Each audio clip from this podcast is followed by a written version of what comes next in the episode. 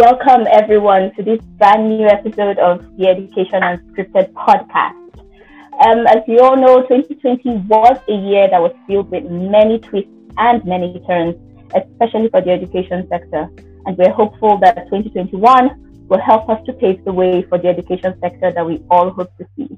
Welcome again to your favorite podcast, uh, Education Unscripted which is your favorite channel for unpacking education issues in Nigeria and Africa.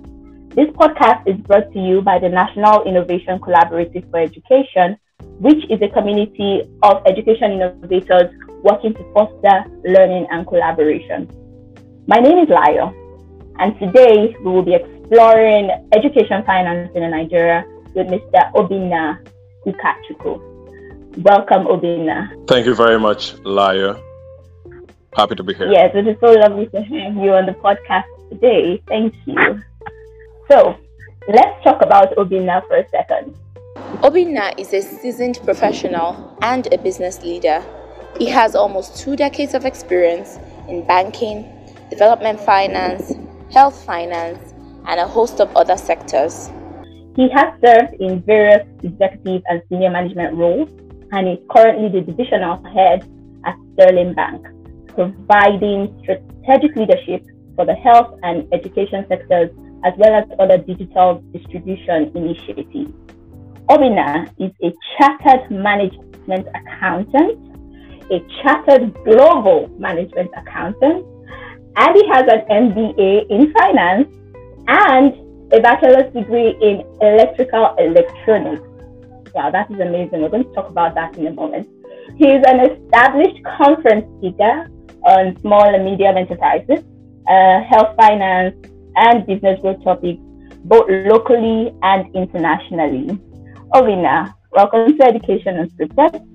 So, if you could please tell us a little bit about yourself and your work as the divisional head of education and healthcare financing at Sterling Bank. I'm particularly interested, you know, in your background. How does one go from um, electrical electronics to finance? You know, and then, you know, you can work your way up to tell us how you ended up at Sterling Bank doing what you now do. Layo, haven't they told you that engineers uh, uh, can do anything uh, they set their hearts to do? Um, so that was exactly what, um, what my, one of my first mentors in banking told me uh, when I was leaving um, core engineering to go to banking, and I asked him that they would they would definitely ask me this question: Why um, are you moving from core engineering to banking? And he said, just tell them that uh, engineers uh, are known to be very smart people because of their exposure to mathematics. Don't mind me, but but really, I think um, um, the background, the engineering background, made me quite versatile, and um, I've always been inclined to I always wanted to know how business works. So beyond the technical, the, the, the, technical aspect of engineering, I wanted to know how business generally worked. And that's how I got myself into the business of banking. So I went to the business banking. I, I did a couple of things there and I went into risk management, strategy. Um, at the time I left banking, I went to the health finance, core health finance, and uh, later development finance before I came back to banking. I've always been some. I've always been driven by impact. So when I left banking for health finance, I wanted to see how we could make an impact in that uh, sector that's that's still relatively small and unattended to in the country. And I think that's my attraction to um, health and education, um, and anything that pretty much transforms um, the, our, our social lives and and adds value to um, um, our, lives in general, our, our, group life as a country and, and, and as a globe. I think that's just my attraction. I've just been driven by impact, and that wind of impact has um, pushed me around and is still pushing me. I see. Wow, you have definitely been in a lot of steps, all in the search of impact. And I know that the work that you've been doing at Sterling Bank has, you know, led you down that road. So from our research, we see that Sterling Bank has five sector-tailored investments, which are summed up in the acronym HEART, you know, for health, education, agriculture, renewable energy, and transportation. Now, if I might ask, why has Sterling Bank chosen education specifically as one of the core sectors for investment? What is the attraction to education for Sterling Bank as a whole? Well, um, the truth is, first and foremost, we know that we're in an environment, we're a bank, and we know that we can't be bigger than the environment and the economy that we, our primary trade economy, that's Nigeria. And mm-hmm. in Sterling, we the way we approach our business is to try and develop that market that we want to bank. And if we're going to do that, then we definitely need to look at skill development because in the factors of production, um, skill, that's labor, but skill itself is, I think it's primary. And we thought that if we could um, invest and play and enable the education sector, we'll be able to boost other sectors significantly, whether it's health, whether it's agriculture, whether it's oil and gas, whatever it is, as the general skill level of the country increases, uh, we expect the general wealth to increase. And that also mm. impacts directly on our addressable market. So it's a very strategic uh, uh, decision that we can't all, as banks or as um, commerce players, be fighting in a red pool.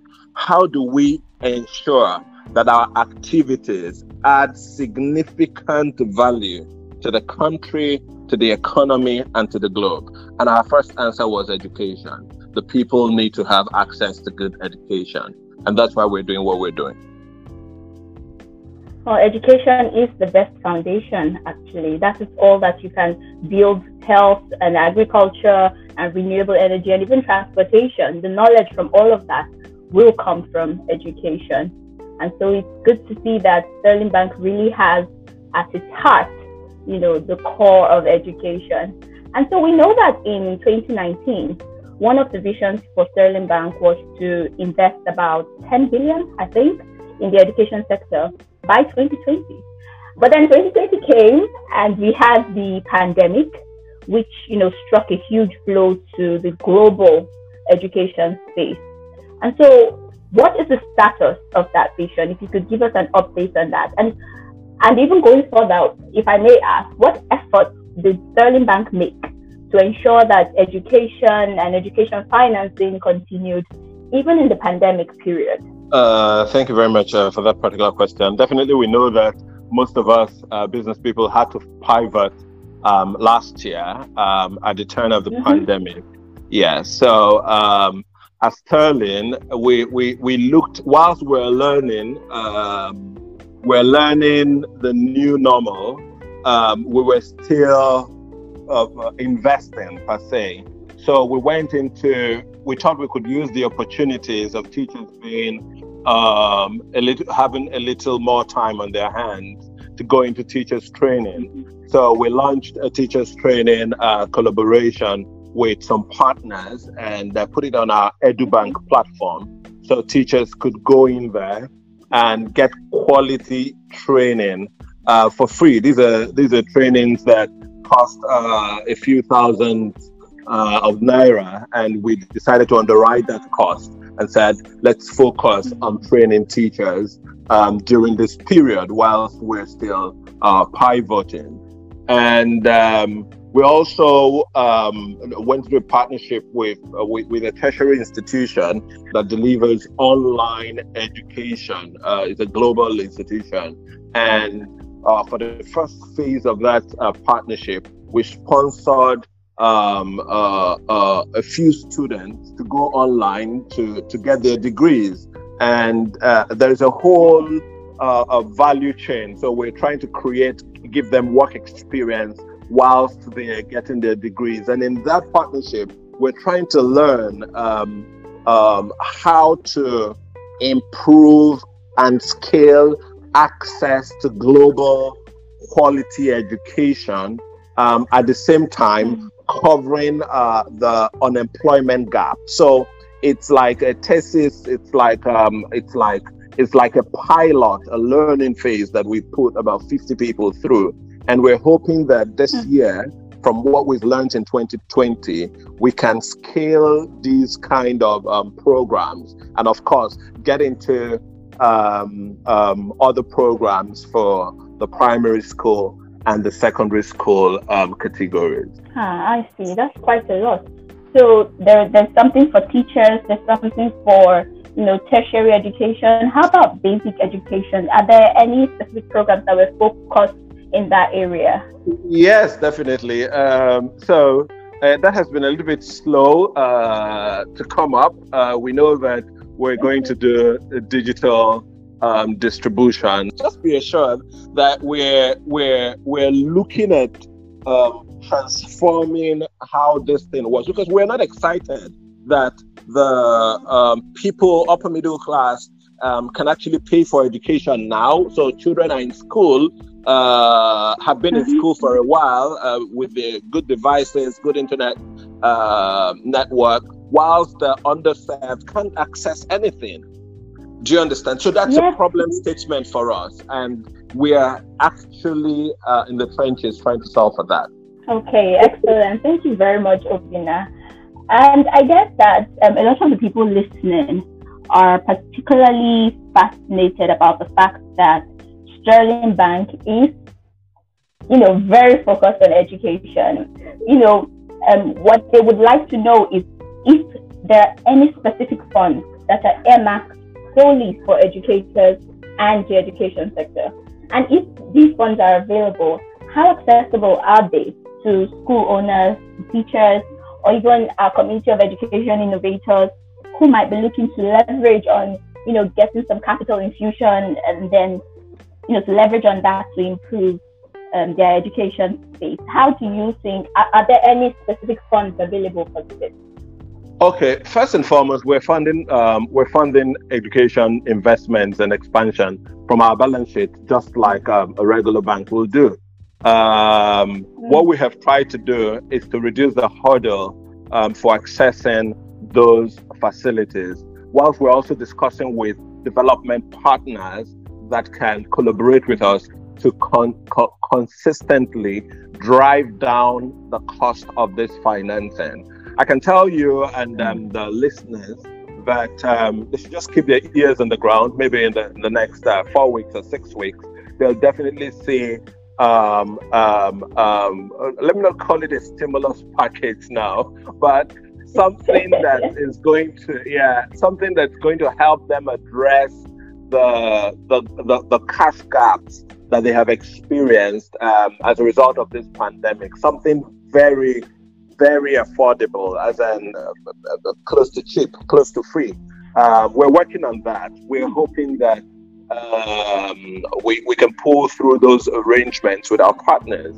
And um, so, so yes, with funding from our balance sheet, there's funds available, uh, and we've reduced the, the hurdles um, for for accessing these um, um, funds. I see. So what we're expecting is something big close to cheap from yeah definitely definitely definitely, expect yes. something that when you hear it you would wonder come on how is the bank doing this? Okay okay that's exciting.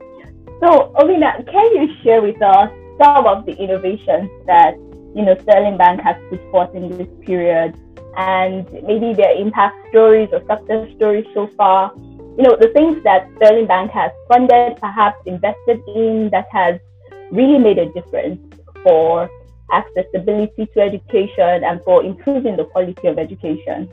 So, so I'll tell you a few things um, um, um, um that we've started. Uh, most of them will get will, see the light of day um, very, very, very clearly this year. Mm. You know, we, we actually launched the EduBank platform, which is um, uh, it's like a digital bank where that aggregates every player in the sector, whether they're parents, so parents would be able to access um, loans for this for the for their kids. Um, teachers would be able to be trained. So we're already training teachers. It's live. You can go to edubank.com, ng.com, and you can be trained. You register to be trained uh, as a teacher and it's we, we will keep adding a lot of features to it. We even are going to be giving opportunities to people that want to invest their monies um, for a relatively uh, good return. Uh, but are saying rather than put it in regular fixed deposits, uh, we want it to go into education you know, so that your money can mm. make an impact in the environment, so uh, in the in the country and the community. Uh, um, so we're, we're, we're coming up with all those solutions. It's live on EduBank, so people can go check it. But we'll blow it up um, real well this particular quarter.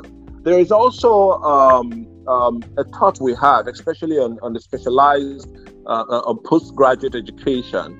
Um, we know that one challenge with student loans is that um, is the unemployment rate in the country. So people don't give out student loans because of high un- unemployment rate. But we have solved, we are solving for this increasingly, starting with software engineering. So we fund students to have software engineering training for 10 months and with with with mm-hmm. with a with a uh, uh, a possibility, a hundred. I put a possibility because there's nothing that's hundred percent guaranteed, but with a very strong possibility of getting them jobs at the end of the program. So far, we've had over a hundred people go through this program, and it's a hundred percent batting ratio, meaning that everybody that has gone through this program gets a job, and with the job, they can start repaying their loans. So we're not just creating mm-hmm. loans for people to get certificates. We're working with the other side of the value chain to um, uh, introduce the opportunities to hire the people. Um, that's one thing we have done well. And you just watch how this year. We're going to scale it. In fact, there's the story of uh, uh, there's a very interesting story of a young lady that had left that left her job and um, because she was pregnant and she's had her kids at the moment and you know many times it's quite difficult after many years coming back to mm. employment so she just went in for these um, um, software engineering training. And in nine months in about eight months she got a job outside the country. She works in nigeria and supports um, companies abroad. And she's taking care of herself her family her kids and she works from home. These are the kind of things that when we see we are excited and it's sustainable because they're paying back the loans that we used to train them. And we're, we're, we're trying to see how we replicate this model across um, various specialties. Thank you, Obinna. That is a, that's an amazing story because I actually do know how difficult it is to get back into the you know employability market after having a baby. Sometimes for some people, and it's interesting to know that Sterling Bank is almost acting as a sort of bridge right now. So you are facilitating partnerships to get to get people trained and then still acting as a bridge towards employment for them. And that is an interesting place to be in, um, actually. So, but before we move forward, though, I would like to ask that um, you initially spoke about edubank.com. Is that a free platform for people to go on? Or do they have to make a payment of some sort? It's a free platform. It's free. Um, teachers go there and they're trained. You can go there and make your investment, go there and apply for loans, um, to pay school fees and different things. And we're still building it. It's still we're still layering it, but um, we know that it's a transfer. It's it, it will transform um, uh, the entire value chain uh, of education. Well, we are certainly looking forward to that. And uh, as we draw to a close now, Obinna, if I may ask, how do you think that you know the government and um, policymakers can further aid the work that you do, the work that other banks who support education financing? How can the policymakers and government uh, aid your work? How can they make things easier for you? to support oh regu- regulation Layo regulation every day i think about it it's regulation i don't really understand why we have not adopted, um, um, um, why there's still restrictions to um, um, accreditation of digital um, delivery for, for schools. So, example, if you if for tertiary institutions, if you're a standard um, online university where you and you're fully accredited by international bodies, um, your graduates still can go for youth service because um, you, you, you have to you need to have some physical um, the, the, for students to go for youth service. They need to what's it called? They need to have they need to come to school physically uh, for a lot of time uh, before they qualify for that. Yes. So I'll just tell the policymakers to to, to just get a little bit more up, updated. Let's let's catch up with the trend, the global trend. Because if we're going to solve for access to quality education, then digital must be at the core of it. I think this is one area um, I would really like um, government and policymakers to look into. Thank you, Laya. Okay.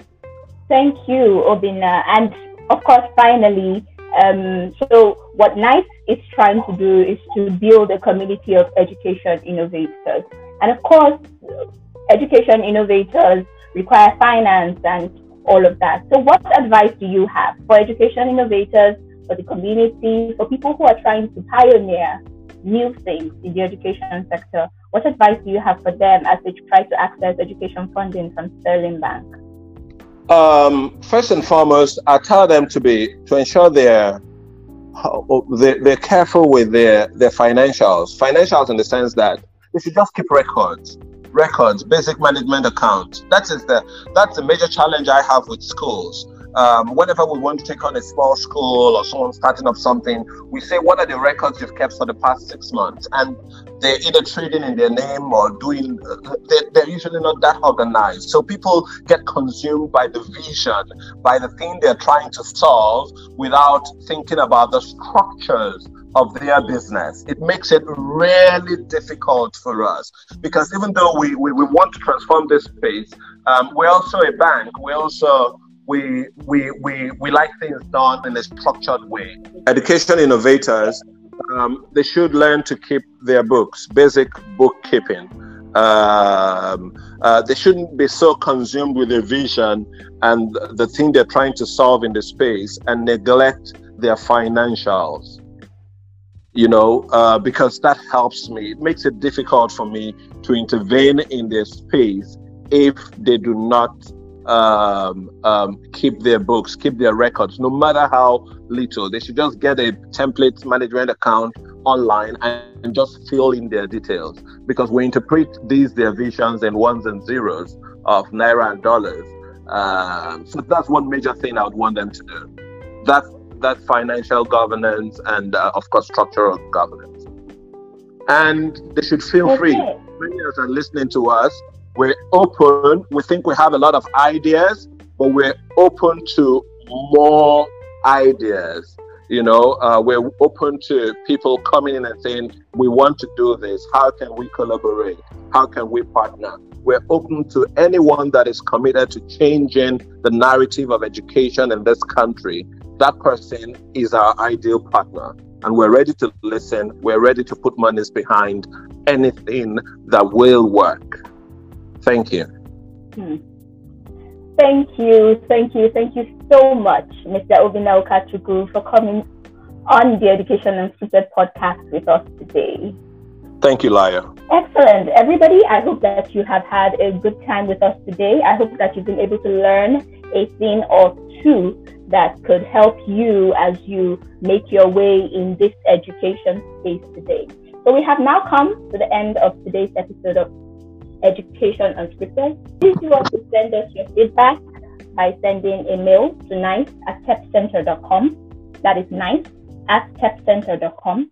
Or you can connect with us on Twitter at nice underscore innovate.